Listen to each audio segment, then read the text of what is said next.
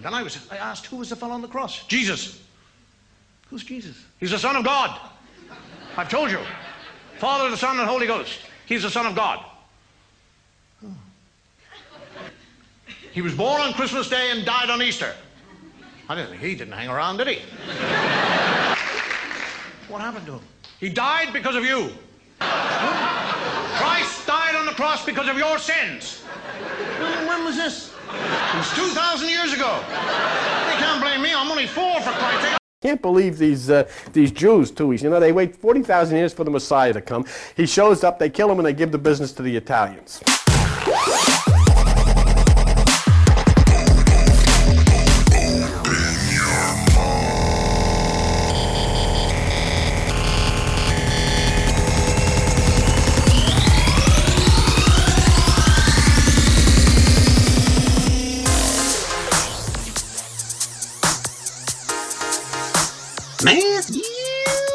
Have you seen that new click on that new Fire Armor?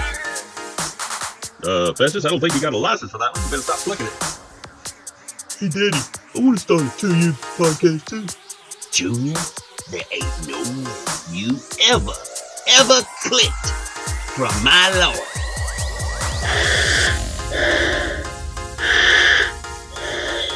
Click here. What are you? I'm Clickman here. Oh, Captain Kirk. Suppose you've not heard of the Click Mite. I hear it's a winner. Podcaster Master, how do you become number one? Oh, my young grasshopper. Remember, it's not the size of the chick, it's who is hearing. Polly! Hey, Rock, you gotta get up there and you gotta think click. You gotta push click. And then you gotta click it, Rock. You gotta click it right there. Hello? Oh, this is Jim McCall. Well, I, I, I don't know. I don't know, Dick. I think we uh, clicked on all those. Oh, wait a minute. Here's one I have clicked on. Let me click right here. Uh, Mr. President, Mr. President, uh, Tom Willis, uh, National Fire News. Is it true that uh, you're divorcing Nancy to marry Brooke Shields? Is there any truth to that? Well, I'll answer that as soon as I can click here. Well, listen here, Pilgrim. You better put your first click in there, because you're clicking here. But what we need to do is actually look at the evidence. And when you look at the evidence, there really is no Jesus there. What we have here is a, a myth which has been literalized. Once you see that, then the whole history starts to fall into a new pattern. People think, oh, why would anyone write a myth? But it's the language of the ancient world. Once literalist Christianity had been adopted by the Roman Empire, it was forced almost by its own logic to turn on the ancient mysteries. Because once you've got this idea that one man has come and is literally the Son of God, and you must literally believe in that history to be saved, you're almost duty bound to enforce it. If you free yourself from your preconditioning and you pick up the gospel story, you can clearly see that this is a myth. Once I got over the shock, the most famous man who ever lived didn't. What I, what I found was that there was this incredible depth of mystical wisdom for me through the Western tradition. It's difficult to get a man to understand something when his salary depends upon his not understanding it. Words of wisdom from Mr. Upton Sinclair as we begin episode 20 The Christ Myth Theory. Perhaps more theoretical than mythological, or would it be the other way around? What if we just said this? Jesus Christ, the man God, never existed. And there is vast evidence to make this statement. Okay, hold on, hold on, hold on. Stop everything. Stop the madness. Stop the podcast. Freeze. Everything. Now, okay, guys, what is the meaning of all this? What is this Art Stimmel up to now? To be honest, Lord, I don't know. He seems to think you're not a real person. You never came back. You said you would come back, and you just let us rot out here. I knew something fishy was going on. Thomas! No, it's okay, Peter. Thomas is right. He has a right to doubt. I knew eventually this would come to light. Explain, Master. Let me open your minds to understand once again. The truth is, I never return because I am a myth. You mean you're not even a mister? He said myth, not miss. You're missing the mark. Mark. I mean, mythic. Enough! I'm not a Mrs. or a Mr. or anything. I am a Piso Flavian fishtail. Now I am hungry. Then who are we conversing with? Well, my myth is so powerful. Lots of people talk to me, even if I cannot even hear them. So powerful, so long, it's widely held that I can hear them and answer them back. Well, that explains everything the delay, the wars, famines, hatred, racing and dividing us all up. But aren't we the rock? The church? Your chosen people? We're nothing without you, Lord. Afraid you've got it backwards, Pete. It is me who is nothing without you. Sheep need a shepherd. Um, myths need heroes. Messiahs need. Misses. Cause that's just what you made out of this. You bet your sweet full of an ass. Blush for me. Don't you mean ass for me? No ass for you.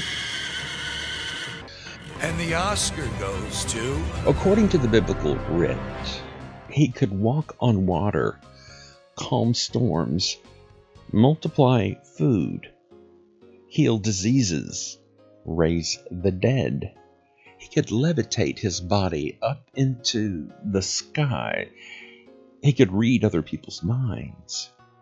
He had the power to walk into the old Jewish temple and completely overturn the financial array of what's going on there by flipping the tables on them. He could dematerialize and rematerialize. He had power and influence over a group of people to the point that they would give their very lives to defend him and later the myth that it carried. So here we are. Most of the people of these regional continents adhere to the belief that a man, God, walked the earth over 2,000 years ago. Well, at least the current version of this mythological tale. How many messiahs does it take to mess up civilization? Well, so far, about 20 to 25. Because as history has told us, are you doomed to repeat it if you don't understand it? This man God said that the world will hate you because it hated me. And is this mythological tale the one that we have now currently, this Jesus Christ mythological story? Is it doing us any good? And if the person actually did exist, why would he have left when he did actually say in the scriptures, and I quote, For he himself has said, I will never leave you nor forsake you. I shall never leave you or forsake you. Never leave you and never forsake you. But then again, as we read in the book of Acts, He was taken up before their very eyes, and a cloud hid him from their sight. They were looking intently up into the sky as he was going, when suddenly two men dressed in white stood beside them. Men of Galilee, why do you stand here looking into the sky? This same Jesus who has been taken from you into heaven will come back in the same way you have seen him go into heaven. Just a minute, man. Now, how'd he do that, man? he did a David Blaine on everyone without balloons and said, I will be back. No, man. How did he do all that other stuff, man? How did he get off the ground, man? Oh, well, yeah, it's a magic dust, man. Some magic dust? Yeah, magic dust. It's far out, man. Hey, how come I've never met this dude, man? Oh, man, he doesn't do that bit anymore, man. It got too dangerous, man. Yeah, I can dig that, man, 'cause that's a dangerous bit. man. Yeah, let me tell you, it sure was, man. What's the catch? The catch. The catch is you will sever every human contact. Nobody will ever know you exist anywhere. ever. Is it worth it? Oh, yeah, it's worth it. If you're strong enough. It's far out, man. Or at least the uh, so called men in white standing around. People are dumb, and you know it. To the few witnesses said that he shall return in like manner as which you see him go, implying a cloud appearance one day. And this appearance one day never really happened and hasn't happened yet in physicality. If you go with the preterist point of view, though. Now, the word preterism comes from the Latin praeter, and it means past. That most or all end times references in the Bible have already come to pass. This dematerialized Messiah is invisibly here around. But yet, if that were so, what work is being done by this mythological spirit, this invisible return? The preterist point of view used to subscribe to this point of view. Preterism, pre, as in pre appearance, the preterist point of view, the appearance of the sky was nothing more than a metaphorical, symbolic appearance. The lightning across the clouds symbolized the great power and all of these so called visions that took place in 70 AD at the destruction of that God's house temple there in Jerusalem. And yeah, that's a little curious. God's house destroyed by man. How does that work?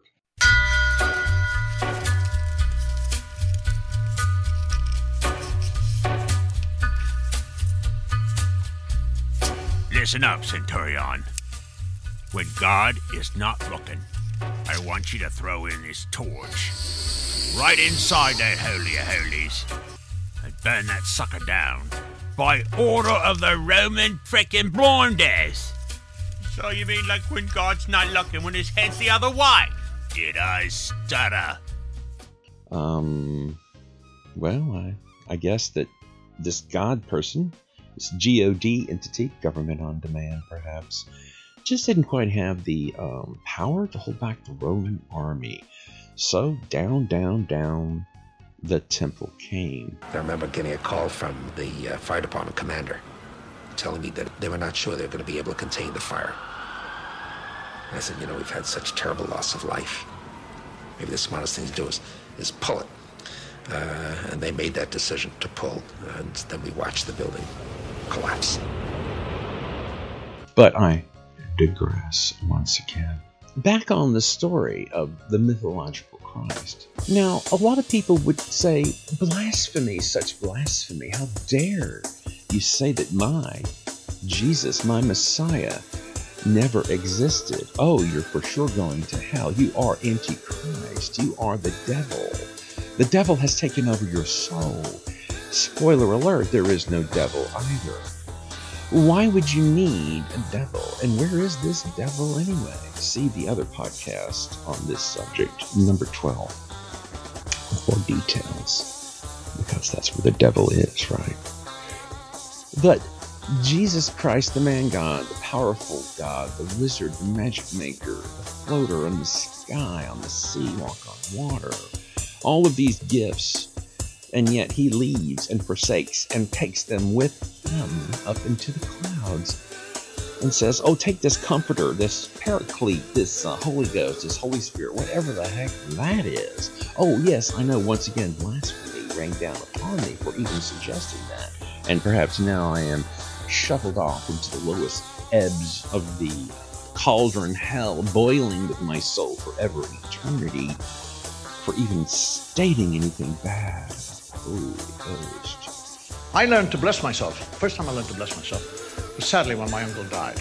And he was being buried in a kind of remote part of the Dublin Mountains. And it was a real funereal day. The wind was whipping down, the rain. And I'm only this big, and I'm kind of wandering around between these legs and this black crowd and umbrellas and dripping rain, this bloody hole in the ground. And, oh, Christ, I didn't know what it was all about. And I'm watching the coffin being lowered into the ground, and I hear the priest say what I think. In the name of the Father and of the Son, and into the hole he goes. That's how I blessed myself for years. Hail Father, Son, and into the Holy Ghost. What did you say? Name of the Father, Son, and into the into the Holy Ghost. He goes into the Holy Ghost. He didn't go into the hole. I was there. I saw him. He went into the hole. Well, spoiler alert there again, there is no Holy Ghost. There is no Holy Spirit to blaspheme. These are parlor tricks of ancient era that just kind of stuck around, supported by government entities, supported by those who are in control of the masses, swaying the narrative like a giant pendulum that just seems to go on and on and on forever. Hoodooing the general public. I mean, it sounds so fantastic that you'd have this person with all these and then all of a sudden, poof, gone. I'll be back later. Kick that can down the calendar trail for eons and see how it floats, bounces around on every gutter and sidewalk. Yeah, kick it. Just keep kicking it because it was the year 666. That's for sure this Messiah would return and make things right. Didn't happen. Oh, well, we were off just a bit. How about the year 1000? That's a good round number. No, wrong again. Dressed in white, and then your whitey tidies on the roof, ready to be taken up in this rapturous glee. Didn't happen then. Oh, well, you know, we were wrong. How about the year 1666? Give it another whirl with your uh, mark of beastliness. Uh, no, didn't happen then either. And so this can kicks down the alley through the street and gutter, and everyone just gets a little, another nudge. Kind of like the space program, each presidential party says, oh, we're going to fund it, we're going to go back to the moon, we're going to go to Mars, we're going to go up Uranus, is what we're going to do. Come on, guys. So these mythological tales just keep getting kicked, kicked, kicked down the way we go. Surely he will come back in the year 1988. You know, I got 88 reasons right here in this book that state why he will return. Didn't happen. Oh, 89? Nope, not then either. 93, 95, 97. Oh, wait a minute. Y2K. Here we go. I'm got computers back this one up. Look, here's the point. As long as you can get a group of people, a large mass of people, to keep putting their faith and hopium hope into this story, this fantastic deliverance of this Manasiah, gonna come back and make things right. As long as you can keep everybody keeping them believing it, it, it the the literature is a literary time bomb, and it's designed really to bring about legacy. It has all these other purposes. Uh, you know, it was designed to pacify the Jews. It was uh, uh, designed to create anti-Semitism, but really, it's vanity. That's really what the literature is. It was. It's just like the Arch of Titus. This enormous physical structure was created to, uh, you know, promote the legacy of a particular individual the Gospels are meant to operate in the same way. And the fact that it's going to be this, you know, an enormous reversal of our understanding of ourselves, that's what the individual wanted. They want that explosion because they want the legacy. They want people to recognize how clever Caesar was to create this confusion. Um, and it's, it's um, uh, you know, the Gospels are are are, are going to eventually unravel. And it's it really does. I mean, now that the information is out, some scholars contest my thesis, others are supporting it. If you go on any of the many websites that discuss it currently, you'll see that there are you know people who like it and people who dislike it. But ultimately, um, I am certain that it will eventually be the you know the common understanding of the gospels once the information has been brought out it really can't ever be put back in the bottle and it's just a question of how long the process is going to take um, as far as i'm concerned it can take uh, you know 2000 years i have no particular desire to be you know sort of an anvil for this information um, but now that it's out uh, in little increments and drips and drabs, you know, just in different small ways at first. Um, the people will start to recognize that the Gospels really aren't religious literature. They are a mockery of a particular genre of, uh, of Judaic literature, typologic prophecy, and they are a vanity piece. They're really written to show off Caesar's genius. Just extend this on down the eons. Big government loves that. So if you mess up and thought, word or deed, oh my god, you mean it can read my thoughts too? It's time to get your mind out of the gutter. Oh wow, what a control grid on a lockdown phase, netting and webbing the entire regional six continents. So this story is powerful. This story is supported year after year by government after government, religion after religion. My first day at school was convent. Long, winding driveway up to it. One of those Gothic doors, great studs in it. I Rang the bell and opened. There's one of these nuns, flapping. terrifying, terrifying. Three and a half, four years of age. Terrifying. What do you want, little boy? Mommy. My mommy and daddy said I've got to come here. Yes? Well, if you come here, you've got to be a good little boy. Will you be a good little boy? And I could see past her. And there's a fellow nailed to a cross. I thought you're bloody right. I'll be a good little boy. all the world's religions in some way, shape, or form will quote from this man god, the Jesus Christ myth, the one that fuels them all, one ring to rule them all. And so Islam says, oh, well, you know, Allah does not have any sons, but this Jesus guy will give him enough um, power to at least be a nice prophet, and he will return. Yeah, okay, so now we got uh, two major world religions that are going in on this one. Did he have a daddy? Of course he had a daddy. I've told you he had a daddy. God was his daddy. He had a mummy. Yes, he had a mummy. Mary was his mummy. So God was married to Mary. No, God was not married to Mary. Mary was married to Joseph. And then there's all the springboards. The Catholic um, family started this off and branched to Protestantism and all the denominational denominations. Some people would say demon and nation. they were as well. So, yeah, you know, let's put in God trust on that denominational currency. Like some kind of ebbing, flowing or river current currency around the world. Round? Yeah. Round them up because they are whirling.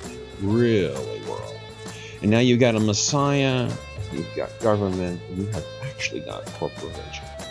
But corporations reign and rule and do what they will do. And here we are.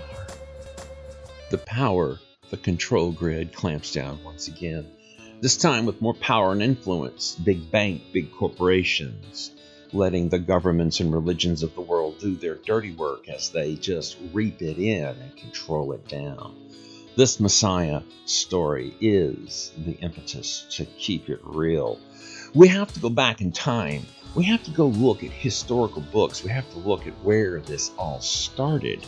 And it does have an origin point.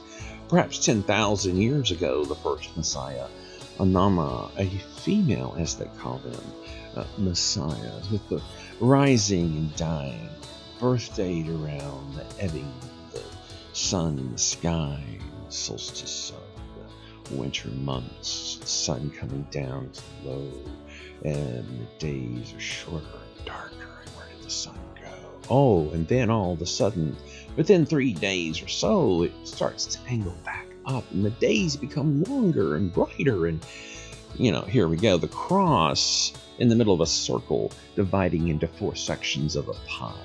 This is what we have. And the astrological people jump in here and they take the astronomical uh, data and overlay the sky with some type of world encompassing religion to start things. So they divide the sky into these quarters and sections, and the sun will set, and Set will rule in the darkness. And then Horus will walk across the day 12 steps. And then you have Isis and Osiris and the divisions of time and religion. And when you go into a steeple uh, at one of these modern day churches, people don't have any idea what that pointy thing really is. Yeah, it is what you think it might be referring to.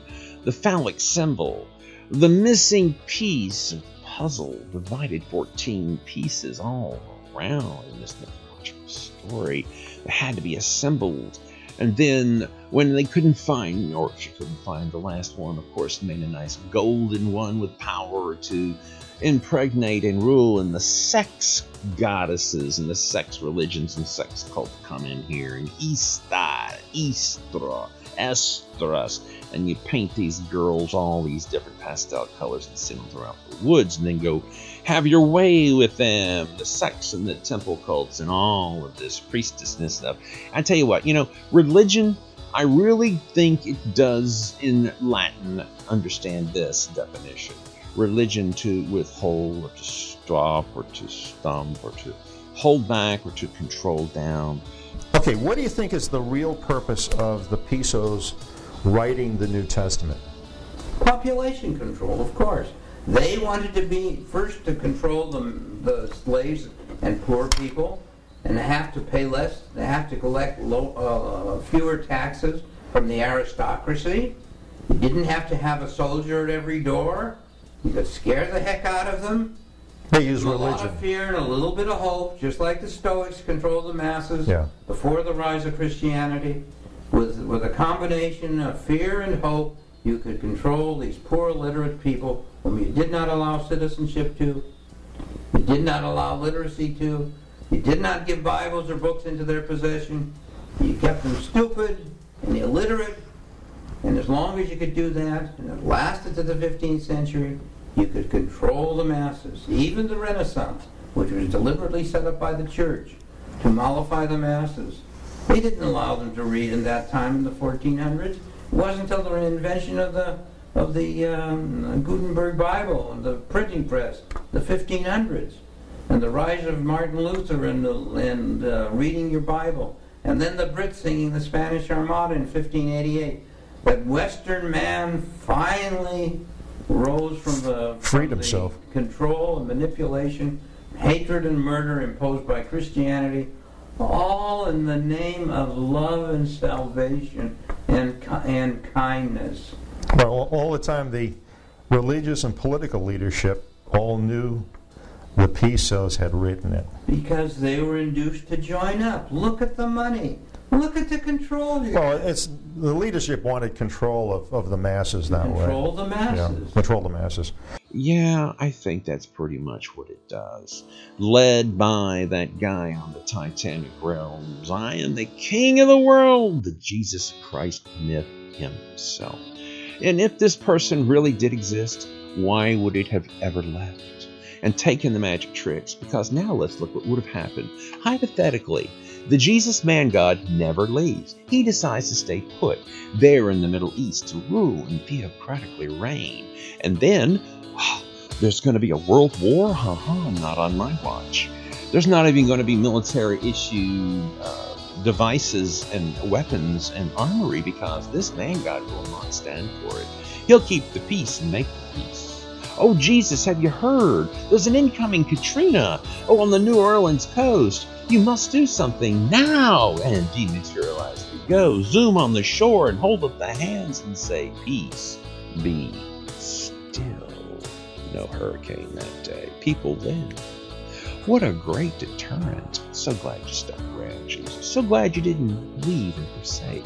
Oh, Jesus, have you heard? Way over there in Africa, they're starving once again. We've got to come over there. Get my good baskets. And the fish and bread and multiply. Maybe modern day, um, pork and beans, steak nuggets, and french fries.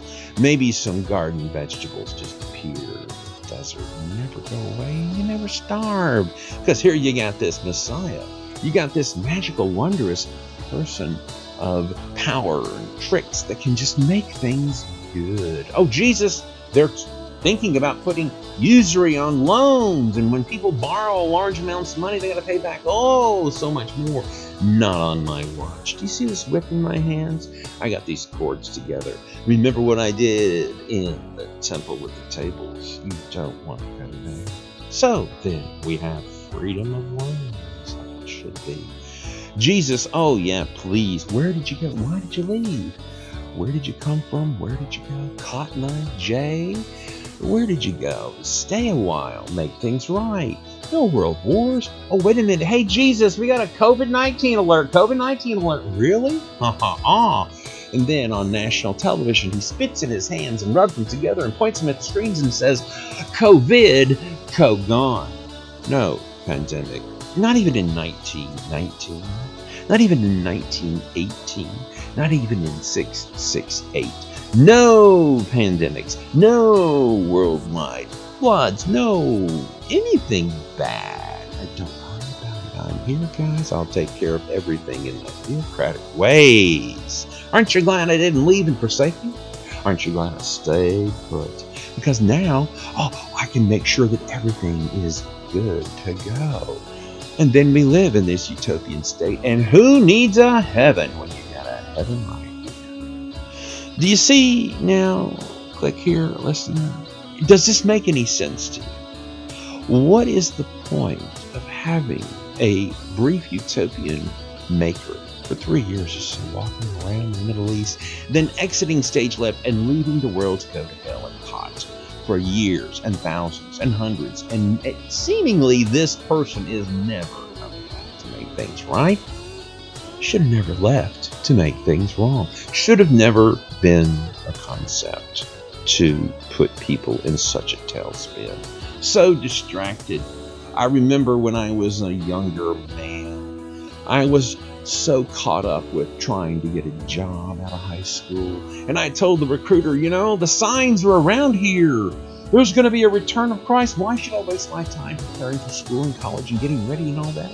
Just on the verge of a better society. The return of Christ. And so many people have that attitude. You know, they say don't be so heavenly minded that you're no earthly good. Well, it looks like that's not sinking in. This heaven concept, this way out, and then all of a sudden, you start thinking differently about your fellow society I'm not worried about cleaning up this place. I'm not going to be around here. It's going to be burned up anyway. Religion is not just a distraction. Religion is a detraction from reality. Religion is, if you break down the words, really gone. It needs to be gone. It needs to be have a lid put on it, buried in a time capsule and lost. You don't how to open this back up again. So the Christ myth theory establishes its fact that we have this hope in the future. We have this person that's going to make things all right but it never seems to happen. But we don't pray enough. We don't have enough faith enough. We don't, we're not, all the signs aren't lined up. We don't have enough earthquakes and wars. Bring those on. Yeah, let's make things really terrible down here. Let's force the hand of the Messiah to come early. Start gathering Jewish people in one place. Maybe that'll be some kind of a uh, prophecy that we can force the hand with.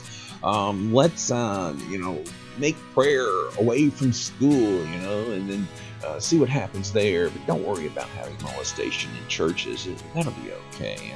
You know, just just make sure that, that schools are clean. The churches can do whatever they want. You know, they've got that exemption of tax. Yeah, they're taxing all right. So then you've got religion saying, oh, we get a pass and we're going to throw a Hail Mary at you. Uh-huh. This is the problem what is our option? What can people do? Well, sad to say, when uh, one person comes up with these delusional ideas of uh, churchianity and messiahship, they're considered uh, a little off the rocker. But when a huge mass of people delusions, it's called, you guessed it, a religion. And the opium of the people, Mr. Marx said, is religion. It gives them this false hopium hope of the future, days forward to be past, days in the future that we can grasp and throw back down here. And don't worry about the present. Oh, just burn the present under the tree. We've got a Futurama ahead of thee. We're going to have things much better. So don't worry so much about what shape of the earth that we have. Uh, this regional section, this little minutia. Yeah, on an endless earth, if you've heard episodes number 14 and number 18, respectively, the universe and the source creator on this particular podcast right here, then that sets the foundation to let you see way into the future, perhaps maybe things would be better. If enough people understand through free knowledge, through the free interneting, that we can somehow crack the code and in a hundred years or so just completely eradicate all religion of every kind and understand and wake up that we are one with the one that made us way before the religions were ever invented and the control grid comes down. The banksters lose. Technology reigns and we have a better society. Oh could it only be that simple could it only be that swell? Well i guess it's yet to see. So this podcast has had an opportunity to maybe enlighten you, make you think differently. A Messiah that promised to make things wonderful, then leaves and seemingly never returns. So, how wonderful really is that? And then all of these so called evil elite people seem to be the real God, seem to be the real people in control, and the corporate religions take over and make our lives miserable throwing pandemics around into the whirly, whirly world, throwing in misery on loans, throwing in wars, threatening wars, fake nukes, fake devils, fake religions, fake messiahs, all of this. And then the, the pharmaceutical company comes in to make things better so that we can swallow this pill easier and medicate the entire world with all these worldly, worldly, worldly pills and concoctions and potions and bring our brains down to a Floridian level of not even care. Get on an elevator, and the first thing you want to do is zip your mouth, turn your head forward, and wait mindlessly, quietly, not crack a smile, not say anything to anyone, because this is the way society should be. Don't rock that boat. Don't make waves go along to get along. Don't stand out. Tuck that tinfoil in if you've got any. Don't let people think you're different weird.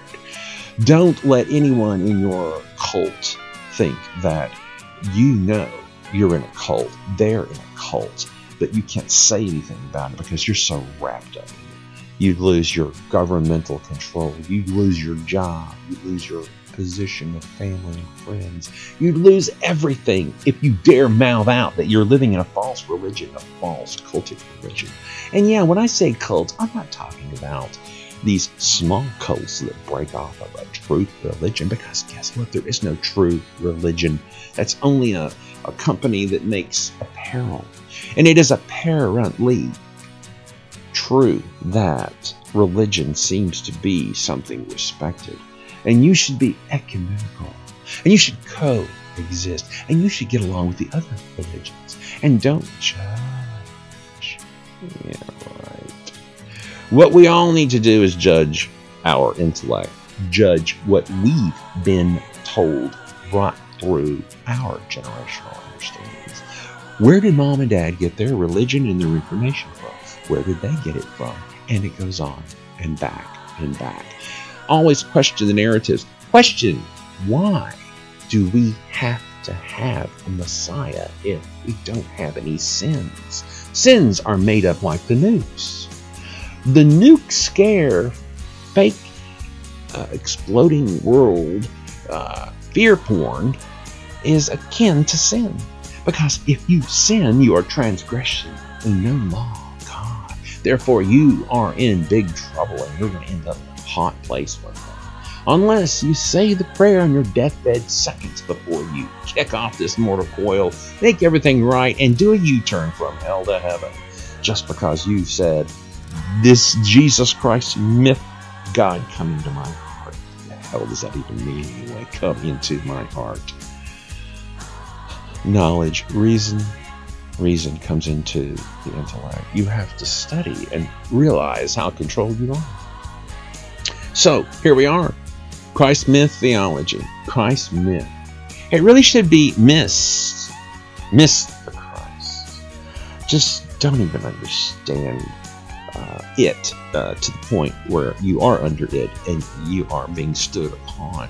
Yeah, your prayers bounce off the ceiling in that scenario and they come back down as pray. Instead of P R A Y, it converts to P R E Y. And you are now prayed upon. Pastor, disaster. Minister, sinister. The priest with the least and they sit there in that whole pit and try to pull you down into it, and you are in the congregation sitting in a stanky, stanky pew. So you let that point person rule your spiritual life and tell you what to do and make you feel guilty.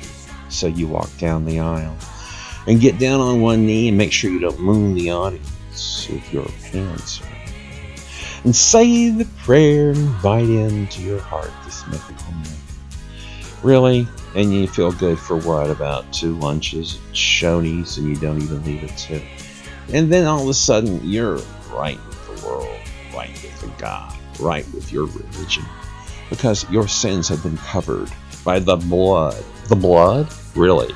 So this God is going to kill its son? It sounds a whole lot like the ancient days of the Baal worship, you know, Joe versus the volcano type of thing, where you're throwing these infants or virgins into the volcano or into the fire, ripping their heart out. It really sounds like a big bloody concocted mess. And then they switch it over just to the animals for the temple, or you're just going to cut the throat of a, uh, of a chicken or a, or a big giant uh, red heifer and that blood will cover us. Really, how does that work out anyway? I mean, that is it's, it's not even a good freak show. You know, if you have a red heifer, let it walk around. You know, pay a quarter to see this thing. Don't kill it and have its blood do something for you. That is so heinous. So all these stabbings and crucifyings and slicings and dicings come down through the pike and then all of a sudden we're going to do this to the Messiah, and somehow its blood is going to be like super blood and just cover all the sins of the world. Well, there are no sins to be covered. You're not born broken. You're not born in the Baroque period. Uh-huh. You're not born needing to be fixed. Actually, in fact, when children are born, they are perfect. They are complete in every way.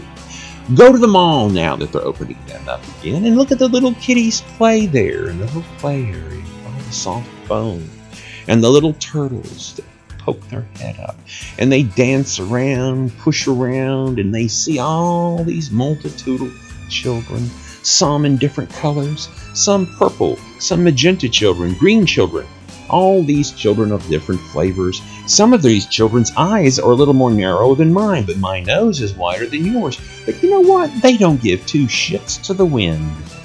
They play and they have fun. And as far as they're concerned, you're invisible, you're just another child. They are perfect. Now, how in the hell did they get so corrupted? Well, of course, there's your answer sitting around the area, monitoring them with their cell phone up their ass, Google Facebooking and Instagram gramming, crackering, and then all of a sudden there's children having so much fun, and they look at them and they wonder, hmm, I remember when I was that innocent and dumb. They don't realize that they really shouldn't be playing with Michael over there. He's a little bit too dark purple for them, but you know, I guess they'll figure that out later. So here we are. You're not born broken. You're not born in need of some kind of uh, fixing it's really the fixers, the parents, the teachers um, on agenda syllabi from the government, the priests, all of these people so called that have all the answers are going to take these innocent young children who don't give two shits what their child friend looks like as long as they're just playing. That's the main thing. And they're going to corrupt them. They're going to corrupticate them. They're going to hegemocate them. They're going to turn them into. Uh, I guess something that needs to be fixed at that point and enter religion. old enough to understand these concepts. Oh, yeah, we're going to need a Jesus up my ass so that fix my problems. Because now I'm all corrupted up. I'm no longer an innocent child. In fact, I'm messed up. I might even break a few laws. I might turn into a juvenile delinquent. Well, how the hell did that happen? Thanks, mom and dad. So here's these kids, grown up now, just like the parents that screwed them up. And this is the society that we live in. So now you need big bank, you need big pharma, you need big medical, uh, you need all of these entities to help these now wayward teens throwing things at each other, stabbing, shooting, acting a fool, a lot of them medicated with psychotropic medications that caused them to act in these ways. They got sins in their life. Don't understand really what that means, but well, you know, the pastor explained it to me. Everyone's born with sin, of the original sin, the Adamic sin. You know, that snake in the garden was Adam and Eve. So uh, you weren't there, but eh, you know Adam screwed it up for you anyway, and then all of a sudden now you are guilty. The blood is on your hands. You're no longer able. You need to be caned, probably, for all your disgraceful thoughts, actions, and deeds. Oh, you're so messed up. So religion's there. Catch you when you fall. Say a prayer. Bow your knee. And then get unbroken uh, and then, wait a minute, I still have these thoughts. I still want to sin, sin, sin, even though I got Jesus in my heart, heart, heart. What? How does that work? Oh, you're just not reading the Bible enough. Oh, you need to come to your church more frequently. You need to be a frequent flyer. You know what I'm saying? And you need to have more of this um, churchianity in your heart, so you can. Uh, wait a minute. I thought Jesus was in my heart. How did that sin get in there? He's supposed to be kicking it out like some kind of a kung fu fighter. No, no, doesn't work that way. You messed up. You're going to need religion. You're going to need the pastor. You're going to need to confess. You're going to need to confess. You're going to need the church. You're going to need accountability because your sins are just really hard on you. Looks like Jesus wasn't that powerful enough to keep you um, unbroken. So here we go. All of our lives holding on to this hope that the church will take care of me until I can just get up yonder to the great chariot of hire taking me to the sky. Well, good luck with that because uh, it ain't going to happen. You're going to reincarnate and you're going to come back to this universe and hopefully not on these six continents. You did your time. Don't come back here.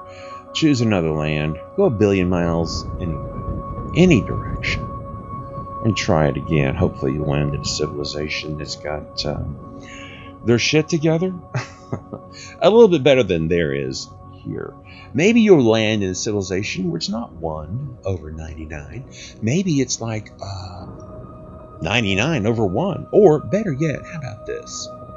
Everybody's 100% all in. When they find a cure for this or that or the other disease, it's put on the public bulletin board here. The cure, and everyone is the wiser. Thanks for tuning in today to today's podcast. This has been Art Stemmel with episode 20 of the Christ Myth Theory. If you like what you've heard, if you're not offended, if you haven't tuned out, perhaps maybe you would think about supporting this podcast. You can do it through PayPal and just send donations to the email. Click here podcast at gmail.com to help keep this airtime together and going. You could also send us just a simple email or um, some kind of comment on one of the episodes, then it will be answered for you. Let's make this community wiser. Let's all join together and pitch out all the standard narratives that don't do us well anymore. All right, be sure to tune in next time for episode 21. We're going to be having an interview, a special folk herbologist with Sylvia Watson. So do tune in for that interview. Learn all about how to eat uh, off the land. It's going to be really interesting. Here's a preview of next time with Sylvia. That um, start to figure out that we are super duper connected to the earth and that the earth provides us with a lot of abundance of things that can heal us and um, help our bodies and help us to be strong. That whenever the control oligarchs, small groups of people feeling that they need have the need to control, and it goes all the way back really to like the days of like you know Caesar. You know, there were a lot of uh, pagans in Europe at the time. They, you know, got their power and their you know, health and those kinds of things from the land. Thank you once again for tuning in. This has been Art Stemmel. Hope you have a wonderful day, evening, and morning whenever you're listening to this. And we do really appreciate your support. If anything, just send a comment or two. Lately, the podcast has been getting some higher ranks on Podomatic.com, the flagship posting platform. We do appreciate all your listens. And um, we've been putting up some funny stuff up there too. Started a new thing called. Uh, art, I fact, uh, kind of a empirical, um, obviously uh, learned things in life that um, anybody could really empirically agree with if they just kind of looked uh, through that lens. Uh, these are things that are obvious. These are things that every day we can see. And if you have any ideas or suggestions for some more art I facts, please send them my way. I'd love to hear from you. Again, the email is click here podcast, and that's spelled H E A R, click here podcast at gmail.com. Yeah, I noticed there's another um, click here podcast out there spelled H E R E. I wonder why that emerged um, about two or three years after this one started. Anyway, whatever. Um, can someone say uh, you, you know you're over the target when you start getting all the flack, right? And there's no other greater form of flattery than um, what is that? Um, or uh, um, replicating, duplicating, um, whatever. Uh, anyway, thanks for tuning in, and uh, we'll see you next time we have serious problems with with the um, the story itself. There are contradictions, there are absurdities, there are repellent doctrines, there are anachronisms that, that make it. It just seems so artificial, and uh, even if you get past those parts, I don't think this guy was such a great character in the long run. I don't think this is, this person would be worthy of worshiping. I don't think this person should be going down in history as the greatest man who ever lived. Not at all there are so many other people who have done so much more and you know lived a little bit longer than that. We're talking about what 33 at maximum that this person supposedly lived, and accomplished people. Other people have accomplished much more. So why are we so ooh about agog about this particular character, whether or not he was real? He's just not. I don't see him as the greatest role model. People have other people have managed to live their lives much more smoothly and with less trauma and carrying on than than, uh, than him. And these these um, repellent doctrines are, are hard to overlook. I mean, we can't just overlook the fact that he was that he supposedly said things like, "Unless you hate your mother and father, you can't follow me. Unless you, uh, you know, and not a word condemning slavery. Slavery at the time. This is, this is something ludicrous. Okay, when Jesus supposedly lived now, if you were the god of the cosmos, would you come down in a backwater where there is nobody practically, or that's the depiction in the story? So small, tiny place with just a few handful of people and shepherds. And, in the land far, far even... away, yes, like Luke Skywalker or something. yeah, that's right. He was out in the middle of nowhere. Been 2,000 years since you up and left us, right up through the clouds without an airphone. Through weather and war and COVID and earthquake, predictions dragged down, we glided along. Where, oh, where, Jesus, are you tonight? Why did you leave us here all alone? You searched the world over and found it unworthy. You flew to heaven and you are gone. I am living for the Lord. I am living for the Lord. Then I saw him in the crowd. A lot of people had gathered round him. The beggar shouted to the lepers called him. The old man said nothing, he just said about him. Oh,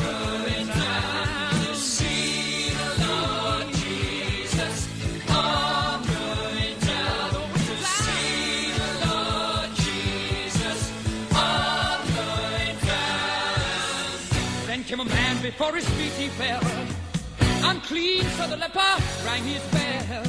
Felt the palm of a hand touch his head. Go now, go now, you're a new man instead. Oh,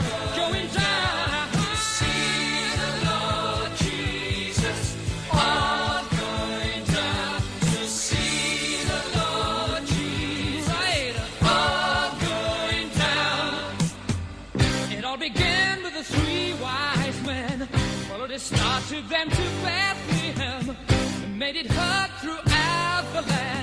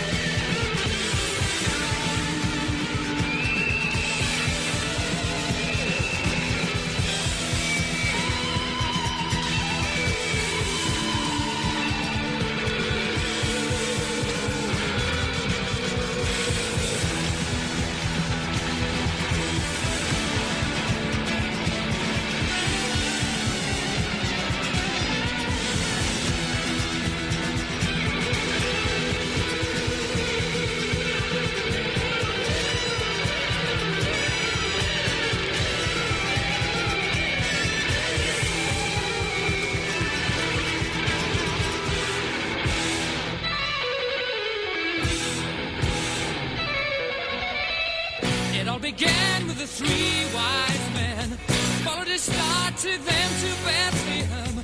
Made it heard throughout the land. Born was a leader of men. Going to see the Lord Jesus.